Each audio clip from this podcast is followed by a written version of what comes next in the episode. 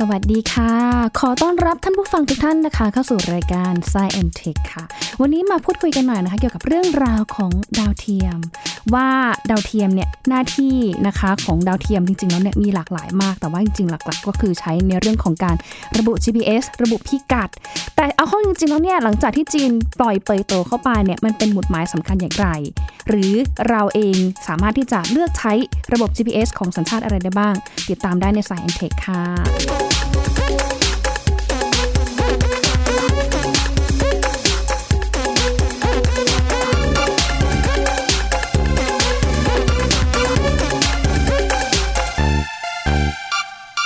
โอ้โห ตื่นตัวกันมากมากนะคะ เพราะว่าในช่วงประมาณปลายเดือนมิถุนายนที่ผ่านมาค่ะ จีนนะคะ ส่งดาวเทียมเป่ยโตดวงที่ 55 นะคะ เป็นดาวเทียมของตระกูลเป่ยโตดวงสุดท้ายเนาะส่งไปด้วยจรวดลอนมัสได้สำเร็จนะคะ ก็ทำให้หลายคนตื่นตัวค่ะ เพราะว่าการปล่อย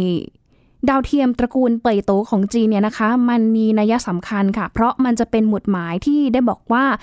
ระบบนำทางเป่ยโตที่จีนพัฒนาขึ้นมาเองเนี่ยนะคะ มีกลุ่มดาวเทียมนะ เข้าประจำการเข้าประจำตำแหน่งตามแผนงานที่วางไว้ครบถ้วนแล้วค่ะ ซึ่งหลังจากนี้นะคะ ถ้าหากว่าระบบเนี่ยสามารถที่จะ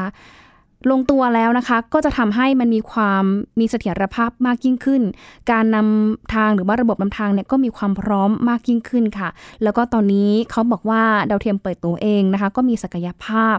ที่จะสามารถเก็บข้อมูลได้ครอบคลุมไปทั่วโลกด้วยเช่นกัน นอกเหนือจากเปิดโตของจีนแล้วนะคะ เรายังมีโอกาสที่จะใช้ประโยชน์ของดาวเทียมของชาติอื่น ๆ ด้วยนะคะ จะเป็นอย่างไรเดี๋ยวช่วงนี้ไปติดตาม แล้วก็พูดคุยเพิ่มเติมกับพี่หลามที่รักปุณปรีชา ผู้เชี่ยวชาญทางเทคโนโลยีค่ะ สวัสดีค่ะพี่หลามค่ะ สวัสดีครับคุณหญิง ค่ะ สวัสดีคุณผู้ฟังครับ ค่ะ เสียงอาจจะซ่าๆนิดนึงนะคะ เพราะว่าอยู่ในระหว่างการเดินทางนะคะ พี่หลามคะ ถ้าพูดถึงเปิดโตของจีนนะคะโอ้โห หลายคนแบบจับตามองกันแบบเป็นอย่างมากค่ะ เพราะว่าปล่อยไปเป็นดวงสุดท้ายของตระกูลนี้ เอาเข้อจริงเนี่ยนางไปทำหน้าที่อะไรบ้างคะพี่หลามคะ ก็มันเป็นโครงการระยะยาวที่เขาทำมาเป็นสิบปีแล้วครับ ค่ะ เนื่องจากดาวเทียมเรื่องการสื่อสารเนี่ย มันค่อนข้างมีราคาแพงนะครับ การที่จะปล่อยแต่ละดวงแต่ละดวงด้านนี้ก็ใช้งบประมาณมหาศาลนะอันดับแรกผมอยากพูดถึงชื่อก่อน ค่ะ หลายคนอ่านชื่อสะกดของยี่ห้อต่อยโตเนี่ย ค่ะ อาจจะอ่านผิดไปเข้าใจเป็นไปตู้ อ๋อ คนละอันกันใช่ไหม ใน จีนเนี่ย ค่ะ อ่าในในประเทศจีนเนี่ยมันมีตัวอักษรคล้ายๆกันครับ ตัวสะกดมันคล้ายๆกัน อืม นะคนไทยก็ค่อนข้างจะกลัวกับชื่อแบรนด์ไปตู้ช่วงนี้หนึ่งเพราะว่าเคยทำซอฟต์แวร์ที่มีปัญหากับคนไทยมาก่อน ค่ะ นะฮะ ค่ะ แต่คนนี้คนละคนกันนะครับ คนละบริษัทกัน แล้วก็ออกเสียงว่าเป่ยตู้นะฮะ ค่ะ ไม่ใช่ไปตู้นะครับ อืม ค่ะ เป่ยตู้ก็จะเป็นดาวเทียมที่ให้บริการสาธารณะ ค่ะ นะฮะผมต้องใช้คำว่าสาธารณะ อืม ก็คือทุกคนสามารถใช้อุปกรณ์เพื่อรับสัญญาณจากดาวเทียมตัวนี้ แล้วก็บอกพิกัดนำเรื่องของพิกัดและเวลาเอาไปใช้งานได้ ค่ะ ที่บ ก่ อ อก นที่เขาจะมีความสามารถในการให้บริการได้ทั่วโลก เป็นสาธารณะแบบนี้ได้เนี่ยเขาต้องมีจำนวนมากพอครับ คือต้องมีจำนวนไม่ต่ำกว่า 25 26 ดวงนะฮะถึงจะให้บริการทั่วพื้นที่ แล้วก็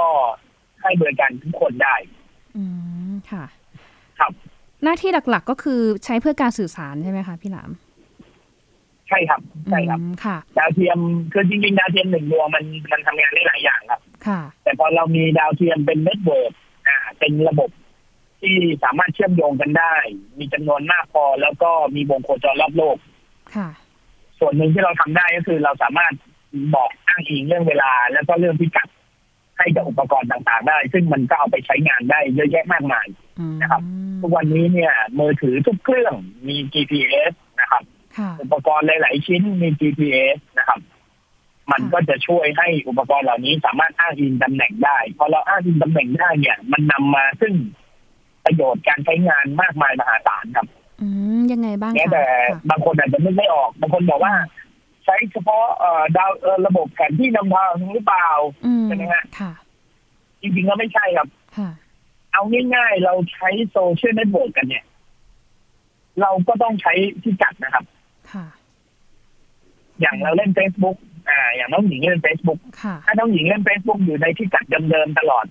อืม Facebook มันก็จะเข้าใจได้ว่าอันนี้คือวิถีชีวิตปกติของน้องหญิง ค่ะ ก็คืออยู่ในตำแหน่งที่บ้าน อยู่ในที่ทำงาน อืม อยู่ในเส้นทางที่เดินทางเป็นประจำเขาก็จะรู้จักว่าอันนี้คือเราแน่นอน อืม แต่ถ้าอยู่ดีๆเราไปโผล่ในพิกัดที่เราไม่เคยไปมาก่อน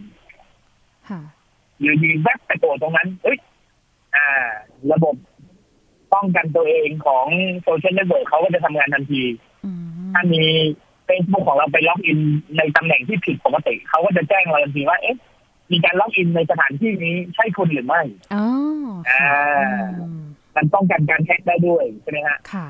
อืม ครับผมนี่นี่คือประโยชน์คร่าว ค่ะ ๆอย่างแรกนะครับ จริงๆ มันเอาไปทำได้เยอะมาก อืม ครับ ค่ะ นอกเหนือจากการระบุพิกัดแล้วอะค่ะ พี่หลามเอาไปทำ ฮะ อย่างอื่นด้วยไหม หรือว่าบอกแจ้งเตือนอะไรเราเพิ่มเติมด้วยไหมคะ อ่าต้องบอกอย่างนี้ครับ ค่ะ ดาวเทียมมันบินอยู่บนชั้นบรรยากาศโลกเนี่ยนะฮะเขาเขาเขาสามารถถ่ายภาพดาวเทียมได้ใช่ไหมฮะ ค่ะ เวลาเรามีเหตุอาเพศเกิดขึ้นไทยภูมิอากาศไทยภูมิประเทศนะฮะระบุเรื่องของแลนด์สเคปเรื่องของเส้นแบ่งแดนนะครับโอ้ยมันทำได้เยอะมากครับ ค่ะ เพราะว่าพอมันมีกล้องอยู่บนนั้นแล้วมันอยู่บนจุดอยู่บนที่สูง มันสามารถส่องลงมาแล้วก็วัดตำแหน่งวัดระบุพิกัดอะไรได้เนี่ย ใช้ในเรื่องของการเดินเรือก็ได้นะครับ อืมค่ะค่ะ คนที่อยู่ในทะเลอยู่ในมหาสมุทรเนี่ย ถ้าไม่มีระบบดาวเทียมเนี่ยแย่เลย อืม นะฮะ ค่ะ ก็คือต้อแล้ว ง ทุกวันนี้ ค่ะ อ่าบนโลกเราเนี่ยต้องมีระบบดาวเทียมหลาย ๆ หลาย ๆ ระบบเพราะว่าถ้าเกิดระบบใดระบบหนึ่งมันทำงานขัดข้องหรือว่ามันหยุดทำงานไปเนี่ย มันจะต้องมีระบบอื่นเพื่อช่วยทำงานทดแทน อืม ด้วยเหตุนี้เราจึงมีหลายระบบ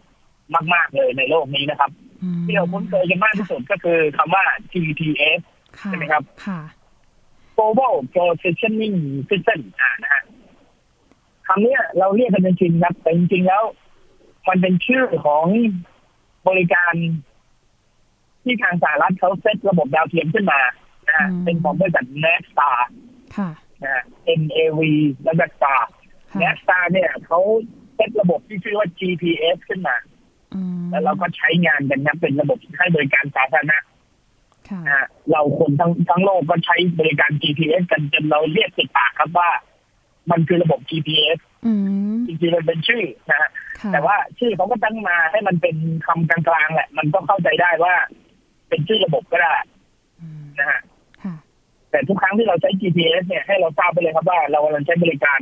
ชุดระบบดาวเทียมของสหรัฐอเมริกาอยู่ครับ อืมเพราะว่าตอนแรกก็เข้าใจว่า GPS คือเป็นชื่อกลางๆเลยหมายถึง การระบุพิกัดระบุตำแหน่งของเราแต่เอาห้องจริงก็คือมันเป็นชื่อบริการที่อเมริกาเขาเซตขึ้นมานะเป็นชื่อของเอกชนอเมริกาแล้วกันนะคะ เป็นชื่อเฉพาะ แต่ว่าเขาก็ตั้งชื่อให้เราแบ จ บว่า ริงๆ เรียกไม่ไม่ ง่าย ไม่ถึงกับเอกชน ๆค่ะ จริง ๆ ก็เป็นเป็นบริษัทที่ที่อยู่ในการดูแลของรัฐบาลครับเพราะว่า อืม แต่เดิมเนี่ยดาวเทียมดวงนี้ใช้ในการทหารครับ อ๋อค่ะ ใช้ในการทหารแล้วก็พอพอโลกเรามันสงบสุขแล้วเขาก็คิดว่าควรจะใช้ประโยชน์ให้มากกว่านี้ อื เรามีมือถือแล้วก็คิดว่าเรามีระบบแผนที่นำทางแล้วก็เขาก็คิดว่ามันควรจะเปิดให้ใช้อ่ะเพราะไม่งั้นมันก็ไม่เจริญใช่ไหมฮะ ค่ะ เขาก็เลยให้ใช้จริงๆแต่จริงๆเป็นของรัฐบาลนะฮะ อืมแต่ว่าเราก็แบบใช้กันจนคุ้นเคยเรียกเป็น GPS ติดปากกันเลยนะคะ ถามพี่หลามนิดนึง ติด ค่ะ ปากเลย ค่ะทุกวันนี้ค่ะ เราใช้ระบบเขาเรียกอะไรพิกัดแผนที่นำทางของหน่วยงานไหนบ้างสัญชาติไหนบ้างอะคะถ้ามีแบบทั่วโลกเลยนะตอนนี้ค่ะ ค่ะ ที่เราใช้เยอะที่สุดคือ GPS ของสหรัฐอเมริกานะครับ ค่ะ ที่เราใช้กันเยอะที่สุด ค่ะ รองลงมาก็จะเป็นโกลนัสครับ อ่าโกลนัสนี่เป็นชื่อของระบบดาวเทียมของทาง อ่ารัสเซีย อืม นะครับ ค่ะ ซึ่งมีมานานแล้วครับ มีมันตั้งแต่อ่าสหภาพโซเวียตเขายังไม่แตกกันนะครับ อืมค่ะ มันก็เป็นเรื่องของการทวงดุลอำนาจบนโลกนี้คือถ้าปล่อยให้สหรัฐอเมริกามีระบบดาวเทียมอยู่คนเดียว ค่ะ โลกทั้งโลกก็จะไม่มั่นคง นะครับ อืมอืม ทางรัสเซียเขาก็มีหน้าที่ที่จะต้องทวงดุลอำนาจโดยการที่สร้างระบบดาวเทียมของเขาขึ้นมา ค่ะ พอสหรัฐต่อยให้ GPS ให้บริการสาธารณะฟรีกับทุกคนทั่วโลกได้ใช้โอนัสก็ต้องเปิดสาธารณะด้วยเช่นกัน อืม นะฮะแต่เดิมก็ทำมาเพื่อการทหารเหมือนกันครับเพื่อทวงยึดอำนาจ ค่ะ ตอนหลังก็เลยคิดว่าอ้าวงั้นแข่งกันฟรีก็แข่งกันไป อืม เราก็มีระบบขึ้นมาใช้อีกดวงหนึ่ง ทีนี้เวลาผู้ผลิตเขาผลิตอุปกรณ์นะครับ ในชิปเซ็ตเนี่ย มันก็จะต้องมีระบุว่ามันสามารถรับสัญญาณดาวเทียมจากระบบไหนได้บ้าง โอ้ พอเรามีหลาย ๆ ระบบใช่ไหมฮะพอเรามีหลาย ๆ ระบบเราก็สามารถทำทำระบบสำรองได้แล้วว่าอ่ะแต่ GPS เกิดล่มสลาย อยู่ในสภาวะที่ไม่สามารถให้บริการได้ อืม เราก็หนีไปใช้โดนัสได้ถ้าชิปเซ็ตของเรารองรับ อืมค่ะ นะฮะมันก็จะเป็นเหตุผลแบบนี้ครับว่า เราก็จะมีระบบหลายๆระบบขึ้นมา แล้วพออันนี้คือพูดย้อนไปเมื่อประมาณสามสิบสี่สิบปีที่ผ่านมาเลยนะฮะ ค่ะ พอโลกมันจเจริญขึ้นเรื่อยๆเนี่ย หลายประเทศก็เริ่มที่จะทำระบบดาวเทียมของตัวเอง ค่ะ เพื่อหนึ่งคือเพื่อใช้ในการสื่อสารของเราเอง ค่ะ อย่างดาวเทียมอย่างของไทยอะครับ ของไทยเราก็มีไทยคมใช่ไหม ค่ะ ฮะ ค่ะ ไทยคมก็มีอย่างของอ่าญี่ปุ่นก็มีของจีนเองก็เริ่มต้นเมื่อประมาณยี่สิบกว่าปีก่อนนะฮะไตโตเนี่ยก็เริ่มต้น เริ่มต้นมาแรกๆมีแค่สี่ห้าดวงก็เอาไว้ให้บริการตัวเองก่อนยังไม่เปิดให้ใส่ใจ ค่ะ นะฮะนี้ถ้าเราว่ากันจริงๆแล้วเนี่ย ในโลกนี้เนี่ย มีบริการดาวเทียมที่เป็นสาธารณะนะครับ ที่ใครก็ได้เอามาใช้เนี่ยถ้านับกันจริง ๆ มีไม่เยอะครับ ค่ะ อาจจะมีแค่ประมาณสามสี่เจ้านี่แหละโกนัส GPS เฟยโต แล้วก็อาจจะมีอีกสักเจ้าสองเจ้า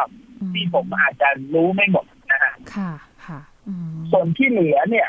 ก็อาจจะเป็นของแต่ละประเทศ ซึ่งมีอีกเยอะแยะมากมายครับ มีทุกประเทศเลยโอ้ฝรั่งเศสอาจจะมีสักสี่ดวง อืม อ่าอังกฤษอาจจะมีห้าดวงเนี่ย แต่เขาก็ใช้ไว้ของเขาเอง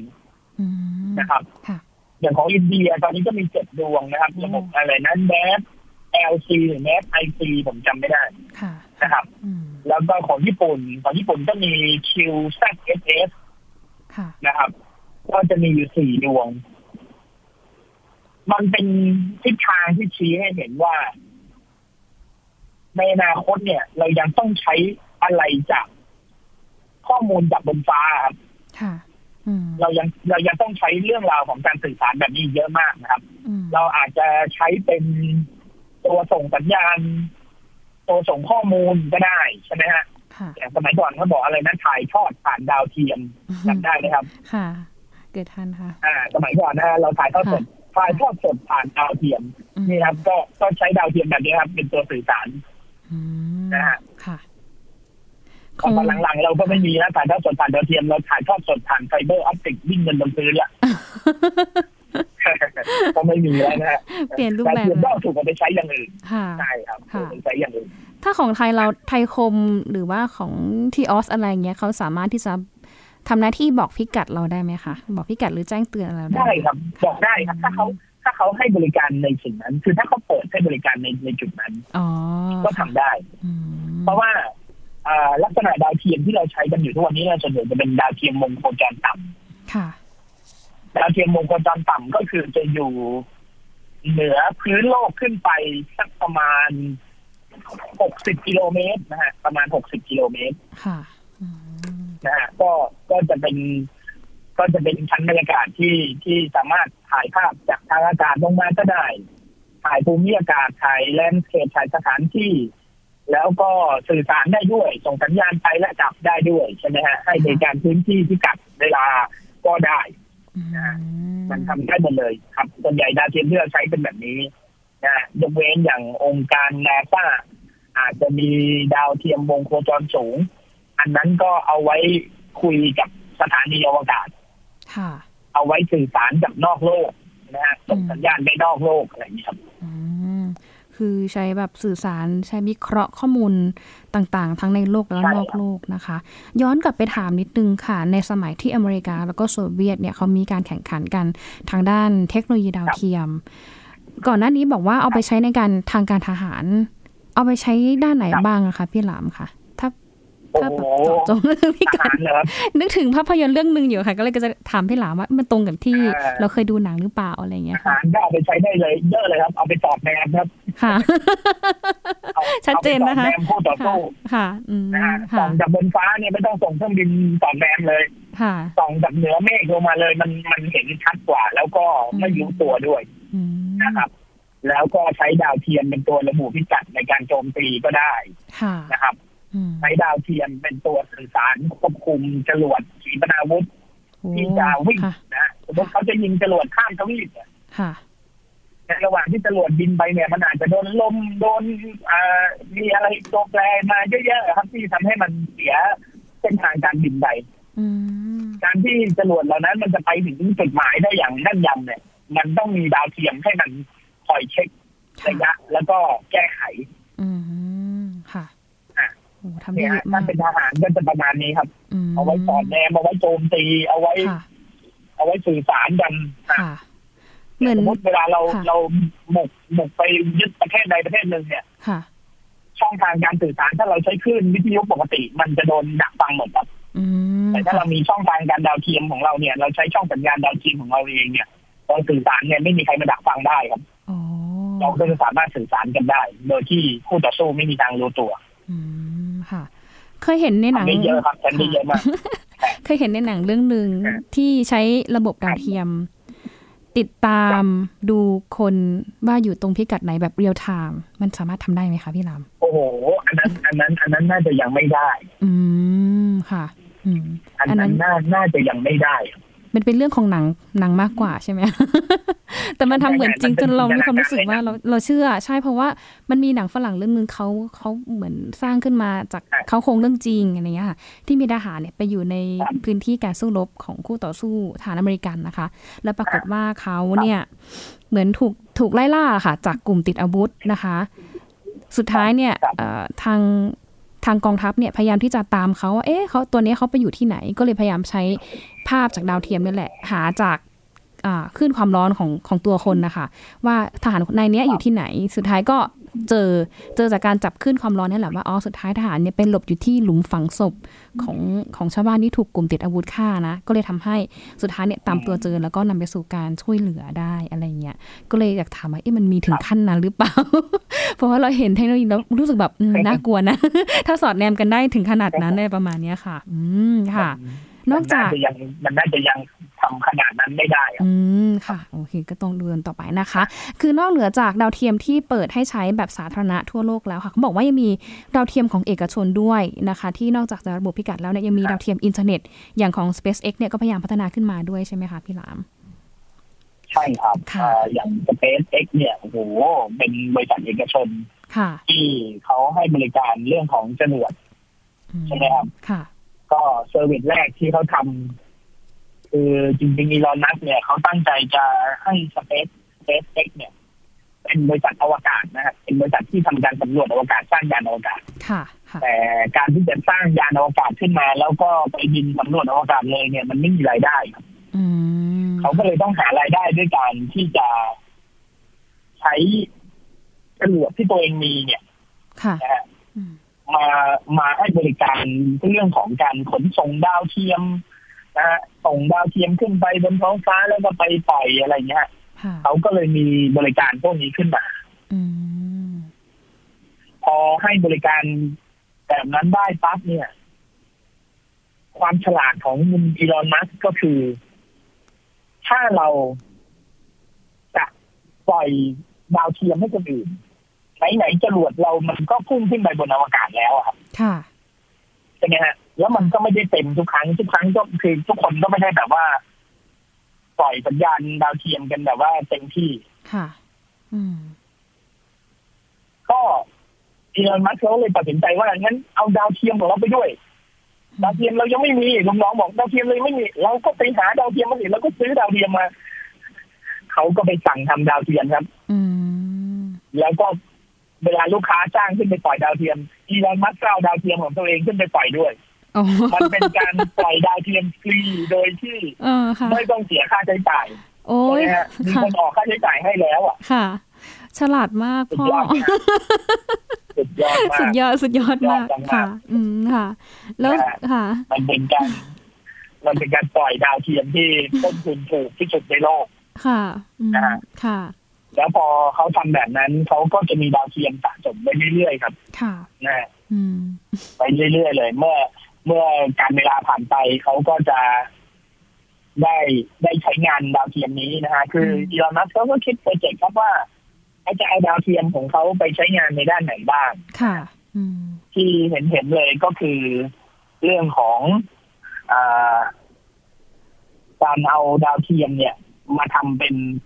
ให้บริการอินเทอร์เน็ตครับ อืมสตาร์ลิ เขา ง ก็ เนี่ เลย ย เหรอ ส ค่ะ ร้างเป็นโครงการขึ้นมาว่า มันคือโครงการที่ชื่อว่า Starlink แบบ อ๋อค่ะค่ะค่ะอืมให้บริการยังไงบ้างอะคะค่ะ ค่ะ อืม มันเป็นโครงการให้อินเทอร์เน็ตผ่านให้ให้บริการอินเทอร์เน็ตผ่านดาวเทียม อืม ค่ะ ฟรีไหม คื คะ อ Starlink เนี่ยนะฮะคือ Starlink เนี่ยมันมันสามารถไปในที่ที่ไม่มีไม่มีใครให้บริการอินเทอร์เน็ตได้เลย อืม ค่ะ ค่ะ ในพื้นที่ขั้วโลกเหนือ อืม ในยอดเขาเอเวอเรสต์อะไรเงี้ยฮะ ค่ะ อืม เขาเขาก็จะไปคิดทำสิ่งนี้ในประเทศเหล่านี้ อืม ในแอฟริกา ซึ่งตอนนี้เนี่ย ประเทศแอฟริกาก็เจริญมากขึ้นแล้ว แต่ผู้คนก็ยังไม่มีอินเทอร์เน็ตใช้ เพราะว่ามีผู้ให้บริการน้อย เพราะว่าบ้านเมืองมันมันห่างไกลกัน แล้วมันก็เป็นป่าเป็นเขาใช่ไหมครับมันยังดิบอยู่ครับ อืม ค่ะ อ่าเขาก็เลยเขาก็เลยคิดโปรเจกต์นี้ขึ้นมาแล้วเขาก็บอกว่าเฮ้ยนี่แหละ มันเป็นการให้บริการอินเทอร์เน็ตที่ไม่มีคู่แข่งเลย เพราะว่า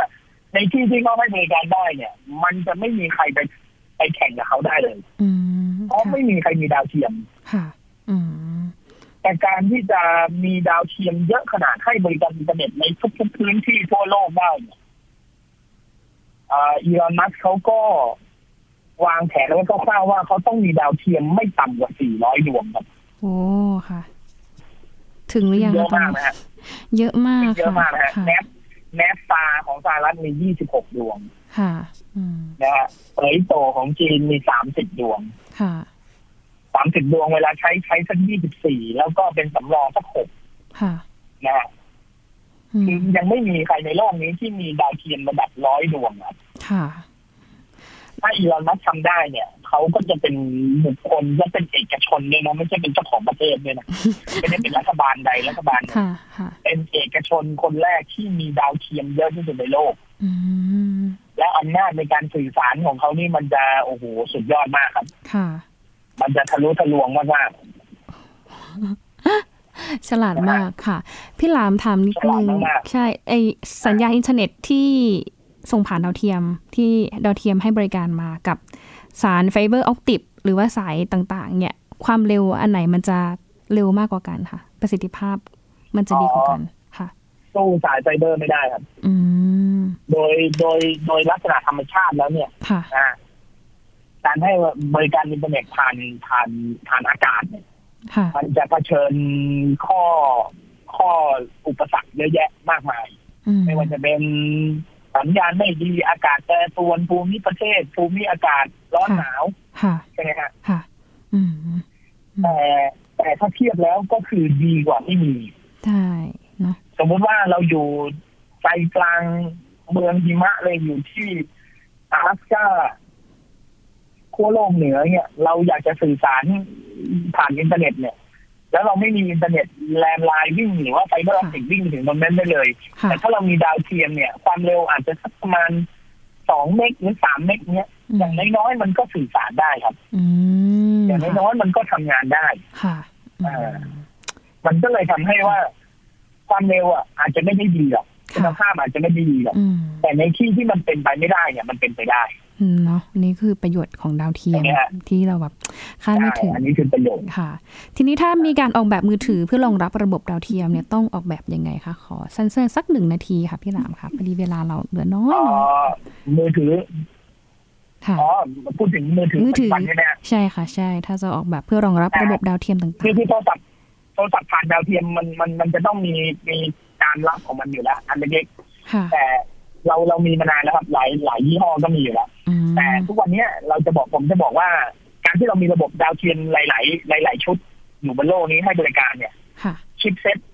สมัยใหม่มันก็พัฒนาตามครับ ค่ะอืม การส่งคลื่นดาวเทียมเนี่ยมันก็ส่งคลื่นความถี่หลาย ๆ ความถี่ใช่ไหมครับเขาจะ ค่ะ แบ่งเป็น L1 L2 L3 L4 L5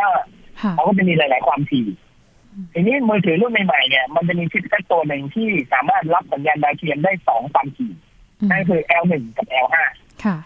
อืม ถ้ามือถือตัวไหนมี L1 กับ L5 เนี่ย สัญญาณ GPS หรือระบบแผนที่ในมือถือเครื่องนั้น